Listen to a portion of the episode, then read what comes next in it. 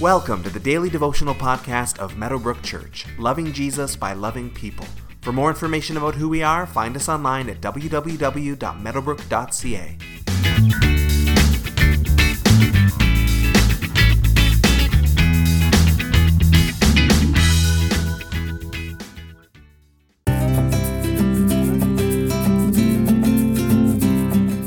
Sometimes, maybe even often, stories are better than lectures.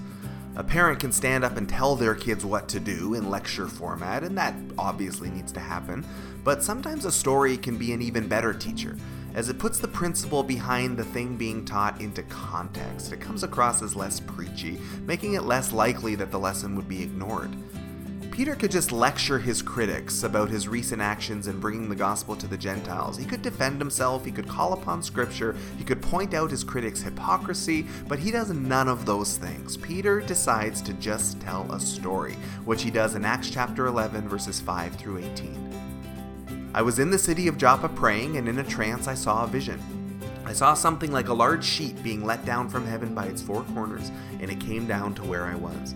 I looked into it and saw four footed animals of the earth, wild beasts, reptiles, and birds. Then I heard a voice telling me, Get up, Peter, kill and eat. I replied, Surely not, Lord. Nothing impure or unclean has ever entered my mouth. The voice spoke from heaven a second time Do not call anything impure that God has made clean. This happened three times, and then it was all pulled up to heaven again. Right then, three men who had been sent to me from Caesarea stopped at the house where I was staying. The Spirit told me to have no hesitation about going with them. These six brothers also went with me, and we entered the man's house. He told us how he had seen an angel appear in his house and say, Send to Joppa for Simon who is called Peter. He will bring you a message through which you and all your household will be saved. As I began to speak, the Holy Spirit came on them as he came on us at the beginning. Then I remembered what the Lord had said John baptized with water, but you will be baptized with the Holy Spirit. So if God gave them the same gift he gave us who believed in the Lord Jesus Christ, who was I to think I could stand in God's way? When they heard this, they had no further objections and praised God, saying, So then, even to Gentiles, God has granted repentance that leads to life. So there's nothing in today's verses that we don't already know. Peter's just recapping what we've previously read. Acts has many such recaps, and they often serve as evangelistic messages for the audience. Telling the story of what God is up to in your life has been a simple and powerful witnessing tool for 2,000 years. The story that Peter shares tells clearly what has happened in recent days, but it's not just a good narrative.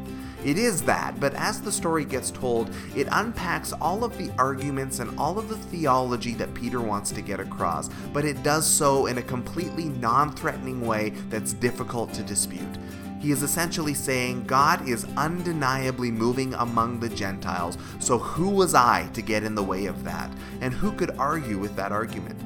This new idea violates their notion of what Scripture said that Jews should not associate with Gentiles, but they're willing to let the Spirit help them reinterpret Scripture based on the evidence that He is undeniably working. Scripture is never in error, but we might be in error in our own understanding, and so we seek the Spirit's help in understanding His Word rightly. People agree with Peter's story, they buy into this new idea God is clearly at work. They rejoice in the notion that they were just criticizing because they see the evidence of what God is up to and they allow their minds to be changed. For today, meditate on the idea that the Holy Spirit can change our mind on Scripture, and then take some time to pray for Him to do so. If He really is the Spirit of truth, then we should never be afraid of asking Him to lead us into truth, even if that truth challenges us.